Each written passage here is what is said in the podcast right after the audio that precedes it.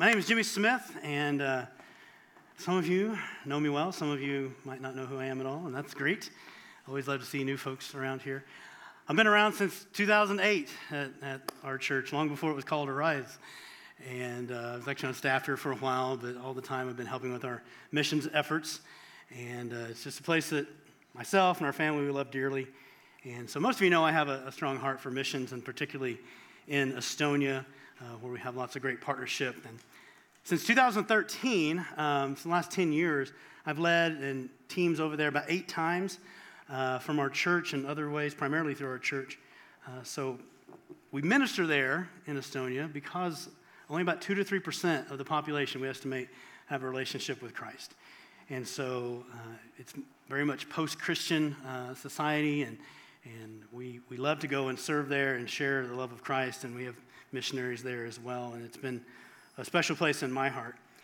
In 2013, Arise uh, sent its first team to Estonia. There were five of us that went, and uh, it was really a transformational year. Uh, on the screen here, you see uh, Miss Lily. Uh, Lily was an Estonian that was living in Finland, but had come over to the camp in Estonia. And she immediately just was attracted to our team and, and was very energetic and a little bit different than most Estonians. Estonians are usually a little standoffish before they will uh, start to invest in relationship. And, and uh, but anyway, Lily was very different. But you could tell very uh, early, early on that she was seeking something, uh, that God was speaking to her heart, that there was something going on there. And uh, so by the last night of camp, we were able to sit down with Lily and take her through the scriptures and show her how much God loves her and has, has forgiven her and has a plan for her life. And Lily accepted Christ around this very picnic table in 2013.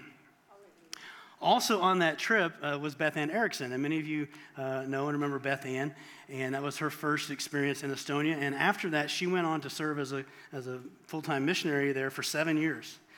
Uh, and so it was a very important trip uh, for me, for our church. Lots of really amazing things started to happen. Uh, it was very foundational. 2018, uh, we had another great experience. This gentleman is Walt Friel. Walt and Jackie uh, and their family were here for many years, and they recently moved to Georgia. But Walt went to Estonia with me four times.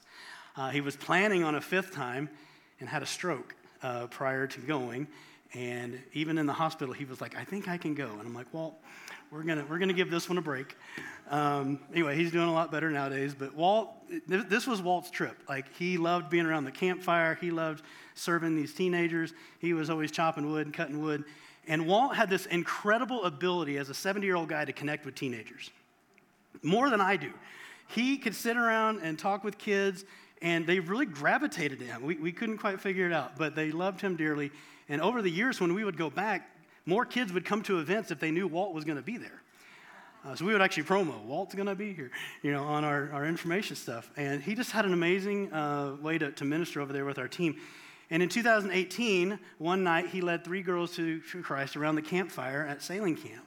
Uh, and sailing camp is this non Christian camp. It's not Bible programming, it's not scripture programming. We go there and we try to get to know kids, invest in their lives, and have conversations about Christ. And Walt was able to lead three girls that year to Christ around the campfire.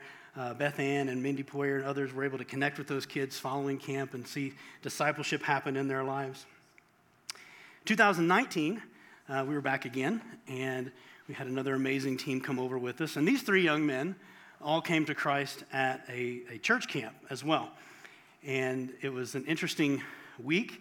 When we started out, we have up here uh, Rasmus in red, and we have Ricky in blue, and Carl Eric down there. But Ricky and Rasmus, on, within the very first few hours of everyone showing up at camp, were like, there was some tension going on.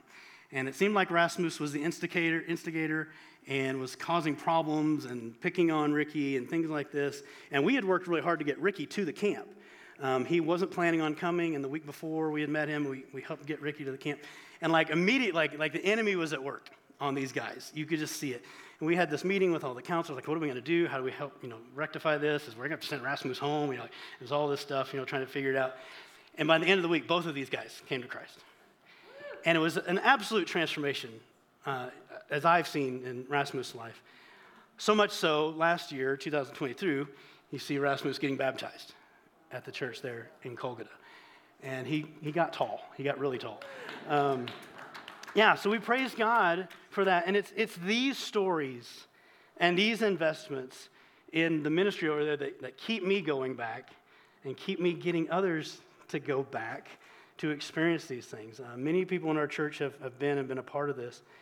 And uh, so, over these um, past 10 years, I've developed a deep relationship with many in Estonia, our partners there, many in Converge, who's our, our, our, our group that we're part of uh, that lead the ministry there. And late last year, they asked me if I'd be inter- interested in stepping in and taking over the leadership of the Nordic Baltic region for Converge. And I thought about it for about two seconds. And, and no, we processed it for a while, and I said, absolutely, of course, yes. And so now I have the great opportunity to serve and, and lead our efforts for Converge, not just in Estonia, but throughout the Nordic Baltic region in the eight countries that comprise that area. I am completely blessed. Um, it's an amazing role.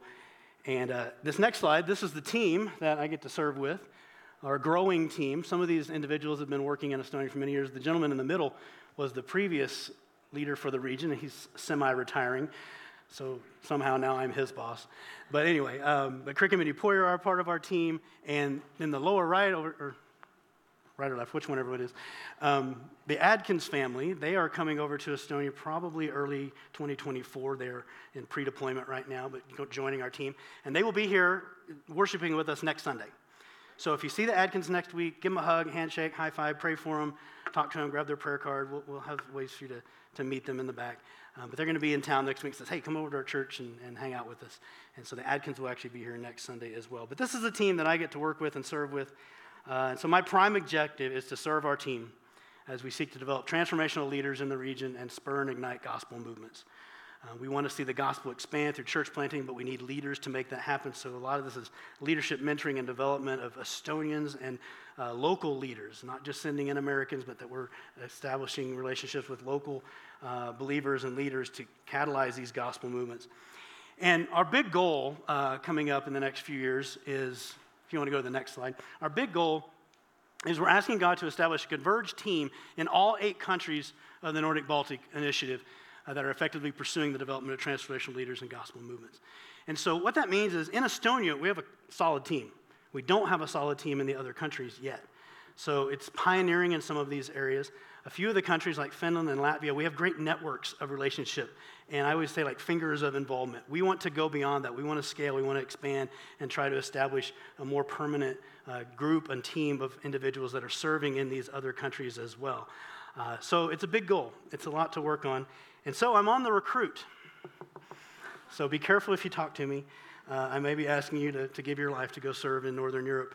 Uh, but no, seriously, I, we, we are looking for individuals, and, and you know, we, we, think that 1 to, 1 to 4% of a church congregation has that gift mix to be uh, in missionary service. And there's actually a couple individuals who we're already talking to in the congregation about things like that, uh, other parts of the world. And so I would love to have that conversation with you if you ever think that God is having uh, that that going on in your heart. I'm the guy to talk to. Would love to have that conversation with you.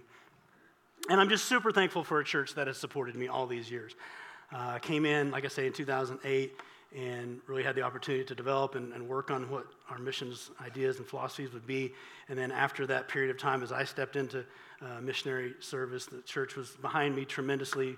Many of you support me individually, and the church as well. And uh, I'm able to do what I'm doing because of Arise. And I don't take that for granted. Um, uh, sorry, I made it through first service. Um, but no, I don't take that lightly at all. It's, it's a big piece of the story of my life and how you all have invested in me uh, over the years. And so I, I, certainly appreciate that. So, as far as this goes, as far as ministry involvement goes, I, I would love to, for my church to be praying for me. Um, there's lots of ways you can do that. Um, in the back, there's a, a, prayer card. You can grab one of those on the way out. I send out a newsletter. You can sign up for that.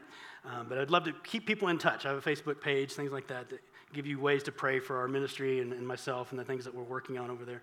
Um, obviously, these types of things always have financial support involved, and with the new role, I do have a little bit of ex, ex, extra expenses on those uh, things, and so I'm working on raising some additional resources to cover that stuff. Um, and then really come join us. And I mean that sincerely. If, if it means coming on one of our trips through Arise, if it means coming over for a vision trip to see what God might be doing in your life, I'd love to have those conversations with you uh, to serve in our part of the world. Um, so thank you for that. And then the last thing I want to say about missions this morning is we do have two teams going out this summer. Now, it's a little late to jump in this year. Everything's kind of already set, but we already have uh, two teams, one for Estonia in July 17th through the 31st, and Mexico July 29th through August 6th. Typically, I take about five people to Estonia. This year we have 12. it's, a, huge team. Creates a little more logistical issues I got to deal with this year, but I love it. Good challenge. Um, eight are from Arise, and four are from another church in Lakewood across town uh, called Grace Fellowship. Their pastor and three others are joining us because they've been investing with Crick and Mindy. And I said, hey, jump in with us this year. We'll take a big team over. And so we've got uh, some rally points happening with another church uh, coming over. But all these individuals, uh, this costs money to do these trips, and they're, they're all raising support for that. Uh, maybe you know someone that's going, maybe you don't, and you want to help somebody that's, that's working towards that. Uh, to make an investment in their life, honestly, in their spiritual development. I mean, we had Beth Ann there as a career missionary for seven years because she first started out on a, on a, on a team with Arise. So who knows what God's going to do in the hearts of people that go. I'm always praying about that. We really feel like these trips are discipleship journeys for people, and we're always helping them to kind of to think about that during the trip. So if you'd like to help someone get there, there's a QR code on the screen, or you can just go to the website itself, uh, risedenver.com on our global outreach page. And uh, anyway, we all of us would appreciate that for sure. All right, and I'll be in the back if anybody has questions afterwards too. I'd love to talk to you. So as far as message today, let's shift gears real quick.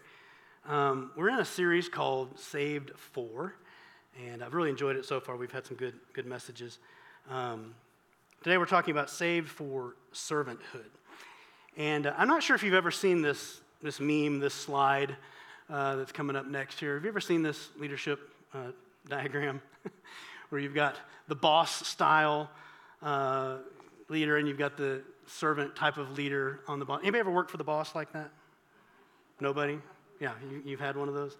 I've had a couple of those. Have you ever had the leader type leader that's out in front charging away? Which type of leader are you? No, I'm kidding.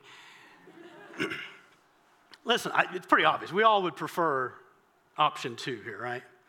And we've seen it, and like we get it. Like we, we've been in these situations, and you have someone that's, that's dictating a direction as opposed to leading in a direction, right? We've seen this in our own personal lives. And honestly, there's a spiritual component to this. Um, let's look at some kingdom perspective on that. Matthew 20 you have this fascinating story about the disciples, and I love this story. So, uh, James and John, sons of thunder, uh, two of Jesus' disciples, they were brothers, came to Jesus with their mother. Now, I don't know if mom brought the kids or the kids brought mom, but they come to Jesus with this question. And mom asked Jesus, Hey, you know my boys, right? I'd like for them to have the top positions of authority in the kingdom with you. Kind of a big ask. and there's this conversation that ensues. But can you imagine? I mean, anybody ever played like, you know, Little League Baseball or softball, and your mom comes and tells the pitcher, hey, my kid should be pitching, right? My, my kid needs to be starting, and, and mom's fighting, and the kid's like embarrassed, and he's, you know, hiding behind everything, not wanting to have this conversation. Well, this is more like post college, you go for your first job interview, and mom is there with you telling the, telling the interviewer that, you need to be in an executive position, you know, straight out of college. Right? That won't happen. That, right? That doesn't. But this is what happened with Jesus and his disciples here. His mom comes with this really, uh, you know, big request. And so Jesus ultimately has a conversation, but he states like, hey, this is, this is for the father to decide who gets this type of authority. However, the disciples, the other disciples, who were always getting along, caught wind of this. And it says they got a little upset. And they wanted to know what was going on here. Um, they probably started arguing and fighting about this, maybe even having some jealousy wrapped around. But then, in Matthew 20, verse 24, we're going to get there. Jesus steps in and he uses this opportunity to teach the disciples and us something new. So look at me, look at the verse in Matthew chapter 20, verses 24 through 28 with me. When the 10 other disciples heard what James and John had asked, all 10 of them, they were unified in this one thing. They were indignant. That's a big word, 50 cent word. They were indignant. They were upset. They were mad, furious, jealous, right? There was this, it caused a whole bunch of tension in the group. And Jesus said, All right, guys, settle down, settle down. Called them together and said, Let's talk. You know that the rulers of this world lord it over their people, and officials flaunt their authority over those under them. Right, guys, that's what we typically see. Like, this is what's happening we're in occupied Israel right now. Like, this is a typical standard for leadership across the world, and especially in our context. But, however, among you, it will be different. Whoever wants to be a leader among you must be your servant. And whoever wants to be first among you must become your slave. For even the Son of Man, Jesus said, even myself, I did not come to be served, but to what? To serve others. And to give his life as a ransom for many. So, the model of leadership we see in the world that Jesus is referring to here is that oppressive power, the boss, right? He who has the gold makes the rules. The elitist mentality of I can make the rules, but I can also break the rules, but you cannot. Good for thee, but not for me. It's self promoting, it's dominating, it's demanding of people to serve them and their wishes. Top down, primarily beneficial to who? The leader. Right? That's what they were experiencing. And Jesus said, This is the way of the world. But among my followers, it's going to be different. And leadership in the kingdom looks like this it looks like serving those that you lead, it looks like sacrifice for those that you lead.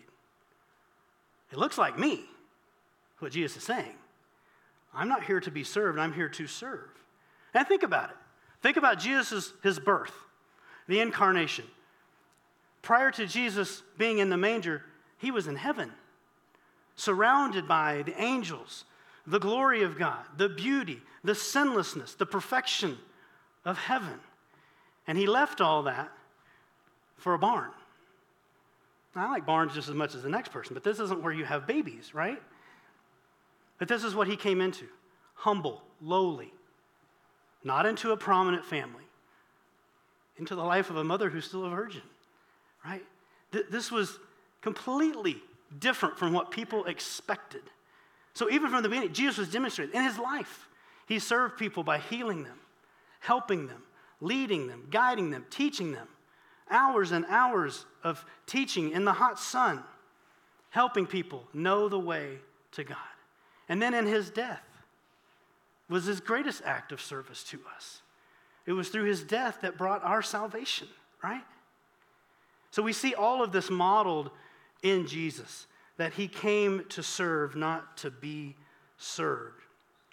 He's trying to tell his disciples, it's going to look different in my kingdom. So we are saved for servanthood. And as believers, we will most clearly reflect Christ with servanthood that expresses itself in a couple ways. One, in the activity of good works the activity of good works. Now, this isn't going to be on the screen, but Ephesians 2 8 and 9 and 10 clearly tell us that our salvation comes as a gift from God, not from the works that we do. I want to make that very clear up top. We're not doing good works to receive anything from God. We're doing and acting in good works because of what we have received from God. It says that He's created us anew in Christ Jesus as a masterpiece. We're His Picasso. We are his ceiling of the Sistine Chapel. He has created something beautiful in us for good works that he has prepared in advance for us to do. It's a fascinating passage that God has something that each of us are to do in the kingdom as acts of service. And so I want to make sure we, we are clearly understanding that our good works are a gift back, not to receive from God. The servanthood activity of believers points people to God. Let's look at Matthew 15, 16. Let your light shine before others so they may see your good deeds and glorify you. Whoops. Did I get that wrong? Okay, let me try this again. Let your light shine before others that they may see your good deeds and glorify who? Your Father in heaven. Now, I like a good pat on the back as much as anybody, and we all need some encouragement. But our good works are not for that. Our good works help point people to a God that loves them, to a Savior that sacrificed for them. And we should let our light shine before others so others can find God. Some wrestle, some of us wrestle with how to share Christ to our friends and neighbors. It's difficult, right? To open your mouth and share what you believe sometimes. But I'll tell you one way to, to lessen that anxiety is to get involved in serving the people around you and letting them see your good works that are glorifying God. And many times that's where the questions come. And that's where the conversations happen when we serve people in the direction of God's love. So, a simple question for us as we think about this you know, what good works can I do for others? How can I serve those around me? So, a couple pointers. One, what talents and strengths do I have to serve others? What are you good at? Right? What are you good at? What do you like to do? What are you in, in, educated in? What do you have experience in? Right? I had a youth pastor one time uh, when I was very young. He would Gary Stewart. He would come to my house after school, and we would play Nintendo Major League Baseball, like on the original Nintendo, and it was great. One of the best games ever, right? And he did that as a ministry to get to know me and to invest in my life. Now, young people, don't hear what I'm not saying about video games, right? There, there are times for video games, there are times to put the screen down, right, mom and dad, right? I'll get that. But he was using this thing that he loved, that he enjoyed, and using as a way to invest in me as a young teenager. There are things that you are good at. There are things that you love. There are things that you have strength in that you can use as a way to share good works with the others around you. What experiences do I have that can be used to serve others? What have you already been through in life? Maybe you're the mom who's now an empty nester and your neighbor across the street is the one with the new preschoolers. What can you do through your experience to invest in that person? Some of us, maybe you've been in business for a while and you've been through some of the, the, the, rigors of you know, corporate life, and you've got other people that you can mentor and bring alongside. What are you doing to work good works into the lives of others through your experiences? What resources do you have? What did God say to Moses? Moses, what's in your hand? It's a stick. Well, throw it on the ground. I'll do something with it. What is in your hand? What has God given you? What are the resources that are unique to you that you can use to invest in the lives of others? What pain do I have? Why would I want to use my pain? Man, I'm telling you, God can use your pain to help other people. Because when we figure it out, how good God is to us, even in the midst of our pain, we have a story to tell to someone else. We have a way to share in someone else's burden through pain. I used to tell, I've, I've, I've never been strung out on drugs, I've never done cocaine in my life, and I would tell people that were addicts, like, look, I can sympathize with you, but I don't know that I can empathize with you. I've never been down that road. I don't know what it's like to break an addiction like that. I'll love you, I'll help you. But there are people who have been down that journey, and they have a different way to communicate to someone else who's in that journey? What is the pain maybe that you've been through in your life that now can be redeemed for God's glory by helping other people? Who are the people around me in my life that could simply use some love and kindness? Just peek out your window. They're there. There are people all around us that need love and kindness, and you can help people know Jesus by serving them and doing these good works that God has planned in advance for you. Secondly, as believers, we really reflect Christ through an attitude of service, or sacrifice, I'm sorry, They're an attitude of sacrifice. Jesus mentioned that the leaders in the kingdom of heaven will look like slaves to the people that they lead.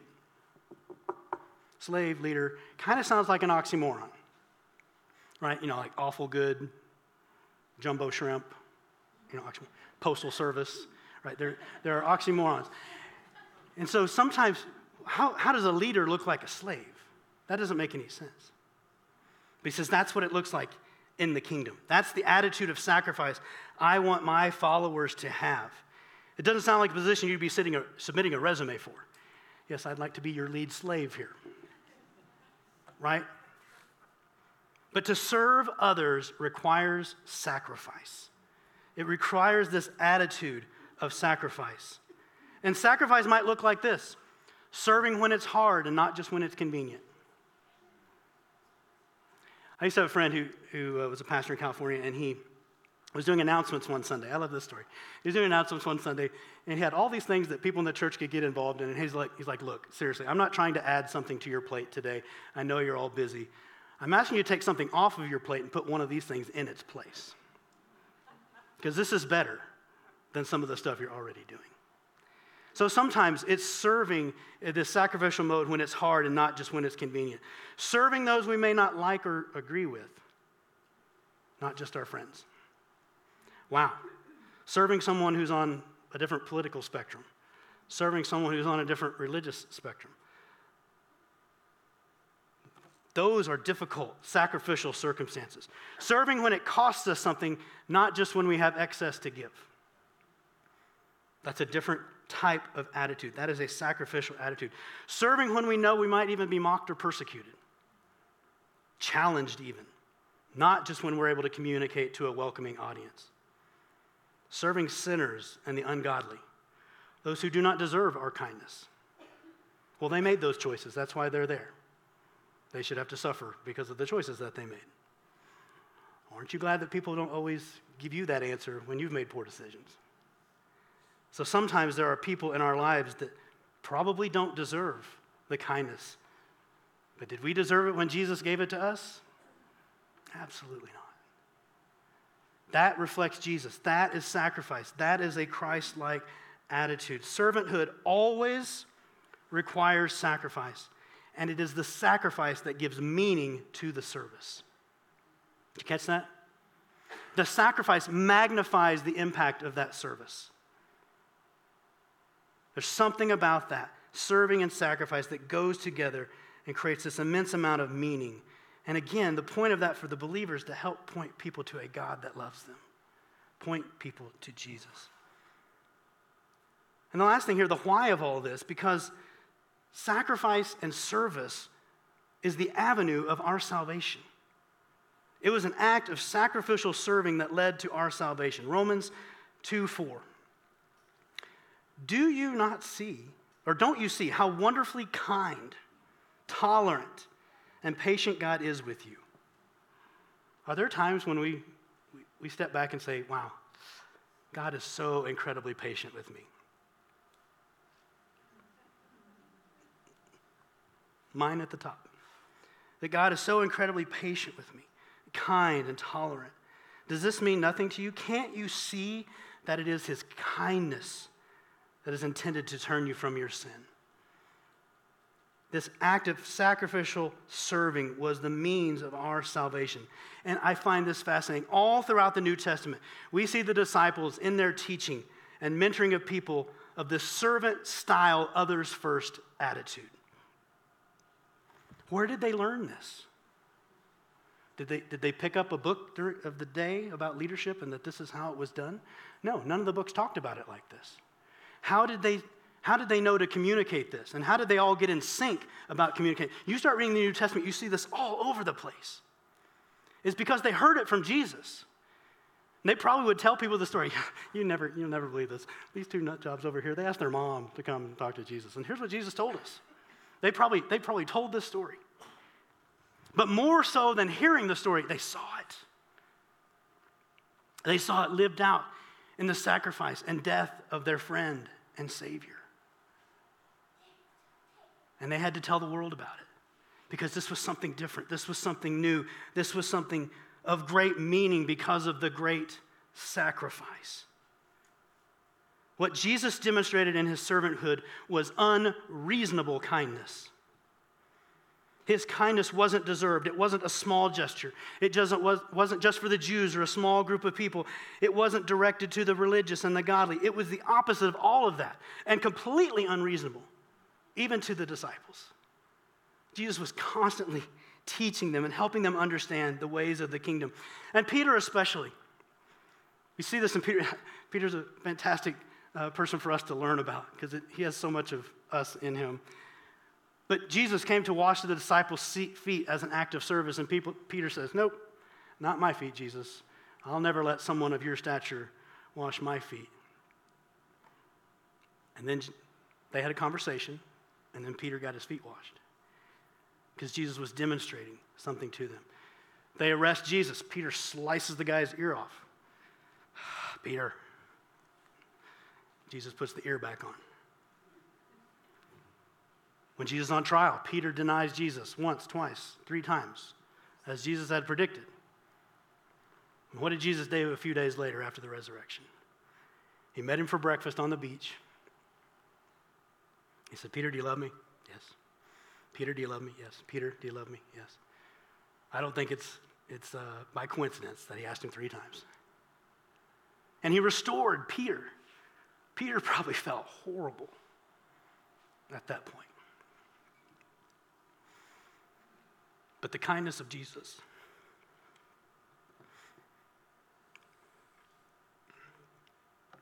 was unreasonable.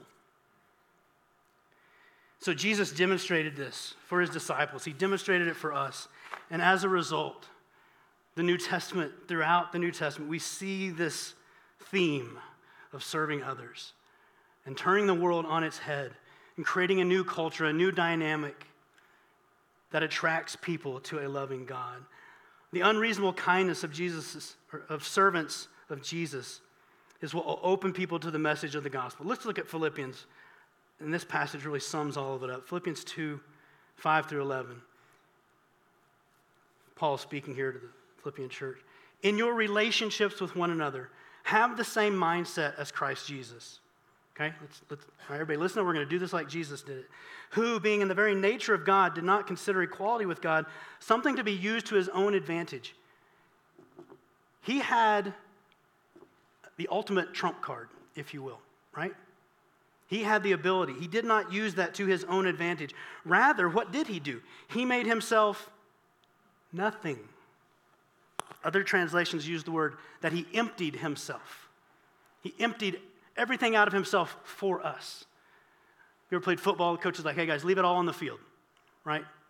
That's what Jesus did. He came, he left it all out there for us. He had one life to give, and he gave it for us. He emptied himself by taking the very nature of a servant, being made in human likeness. He, and being found in the appearance of man, he humbled himself by becoming obedient to death, even the death on a cross. The worst type of death we can imagine in the Roman world. Therefore, because of all of this, God exalted him to the highest place and gave him the name that is above every other name. Why? Because servanthood and sacrifice are what bring authority in the kingdom of God. And Jesus gets top spot on that. That at the name of Jesus, every knee should bow in heaven and on earth and under the earth, and every tongue acknowledge, every tongue, every ethne, every nation, every people group can acknowledge that Jesus Christ is Lord to the glory of the Father. That's what the service and sacrifice of Jesus did for us. And we are saved for servanthood. We are to reflect the same unreasonable kindness that Jesus showed us to the rest of the world. And your application is simple today. How can I personally take the next step to serve others and show them the love of Jesus? I want to show you a video as we close out. This is some of my teammates, our, our missionaries in Estonia, the Poyers, with some of the things that they're working on and the sacrificial service they're giving to the folks over there. Take a look. Estonia is a very small country in the northeastern corner of Europe. Through the Soviet occupation, some churches were allowed to stay open, many closed, and there were no extra programs that were allowed. And so it was really difficult for the new generation because there was nothing for them. And they don't want anybody to tell them what to think or what to do or what to believe anymore. And they just don't they just don't want to hear it because they just see it's another outsider trying to push something on them. They really became a lost nation because of that. It's only one and a half percent evangelical Christian. And then on top of that, according to BBC News study done back in 2013, they are the least religious country in the world. If I would approach anyone just on the street or in a, in a bus and say, receive Christ as your personal savior, they would not know who is Christ, who is Savior, and this is foreign language. So, in the summer of 2008, we led a mission trip to Tartu, Estonia to work with Golgotha Church. And so they invited us to come and help lead a youth camp to use that to really kickstart the youth program at their church. And through this camp ministry that we helped launch, a young woman, 16 years old, made the decision to follow Christ. And she went back to her village way down in South Estonia and she realized there's no church in my village. There's no church in this county, and I am the only Christian here. In South Estonia, there are there are hundreds of villages just like this that have no Christians in the community, no church in the area at all. And by the time Mindy and I moved in 2012, we had built a relationship with her, and she began to share with us the desire to see the gospel be present in her community. And there was a, a small school there, and the school was doing a recycling camp, not a Christian camp. And they asked if we'd be willing to share with the group a soul cleansing type of topic so this young woman ended up sharing her testimony to literally every kid in the village. And she shared how she found hope in Jesus and that she was saved. And she shared with them that we have a gift if you would like it, a gift that will explain more about this hope that I have. And we were able to get 34 Bibles. We didn't know how many kids there were going to be, but there were 33. And through that, every single child took a children's Bible and there was one left, and the director of the school asked if they could have a copy for their school library. And we saw this young woman, then 18, have a burden for her community where there's no church. In one opportunity to share her testimony, God's word is literally in every home in her village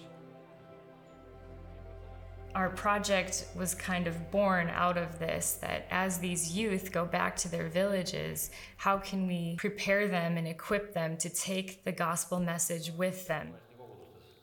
And I began to start praying about this. What could we do more here in South Estonia? How can we partner and work alongside churches more? So, about five years ago, myself, Pastor Lejo, and several young people met together. And through that conversation, the South Estonia Outreach Project was formed. I see the need to build up or support uh, those smaller churches in, in, smaller places. And this is something that Rick and Mindy have tried to do to meet with some of the youth leaders of smaller places where maybe only they are running the thing alone, to support them, to listen to them. For smaller rural or small town churches, this is very important. We want to be able to work alongside churches that have a desire to see the gospel movement go beyond the four walls of the church into their community. Currently, our team is six people Americans and Estonians working together in various parts of South Estonia. It would be incredible to see a revival in South Estonia where every village has heard the gospel and every person in South Estonia has had the opportunity to make a decision for Christ. We've got a tremendous opportunity because the doors are open here for us. But we pray, like Jesus said, our problem is we don't have the workers. From the very beginning, when Mindy and I were called to Estonia, the verse that continually come back to us was Matthew 9. The harvest is plentiful, but the workers are few. Therefore, ask the Lord the harvest to send out workers. The time is now. Estonia's harvest field is ready.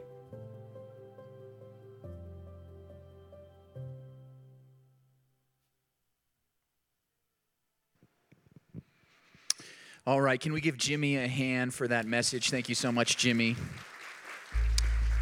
If you do want to follow up with him and find out more about what he's doing now in the Nordic Baltic region or about a potential trip in the future, Jimmy will be at the back here in person at our table. Um, and, and welcome everybody. Uh, my name is Matt Wolf. If you didn't know, I'm the lead pastor here. Um, and we're so gr- glad that you guys are here today because our God is unreasonable, isn't he? It doesn't make sense. And what I love uh, about the, the center, central message of what we believe as followers of Jesus is that God loves you. That he loves you so much and he cares about you right where you are, even if you don't even acknowledge that he exists, even if you are purposely going away from him and don't like him. And that's what I love. You can go out of this building, you can go out in the world, and you can find some love out there. But everybody loves you because you love them because you're friends with them, because you affirm them, because you're part of their team. But God is unreasonable because He loves us even when we were His enemies. And while we were still sinners, going astray from Him, He sent His own Son to come after us unreasonably, to serve us, to love us, and to die for us in our place. That doesn't make sense. It's not reasonable, but that's what God did for us. And that kindness is so important that some of you need to accept it maybe for the first time.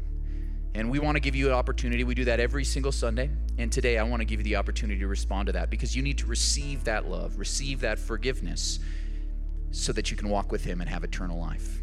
So that you can be saved not just from your sin, not just from death, but you can be saved for a purpose. And that's why we've been doing this series. So if you're here and you're like, I need that love, I need to be loved no matter what I do or what I've done or what I might do in the future, if you need that, you've got to accept God's gift. So I'm going to give you an opportunity to say a prayer. If you're already a follower of Jesus, say this prayer out loud to give courage to somebody around you who might need to say it for the first time. So would you all bow your heads, close your eyes, and please repeat this prayer after me. Dear God, I'm a sinner. I need a Savior. Save me. Forgive me. In faith, I declare Jesus is Lord. Give me the gift of eternal life. Fill me with your spirit. Help me to follow you and to serve others for the rest of my life.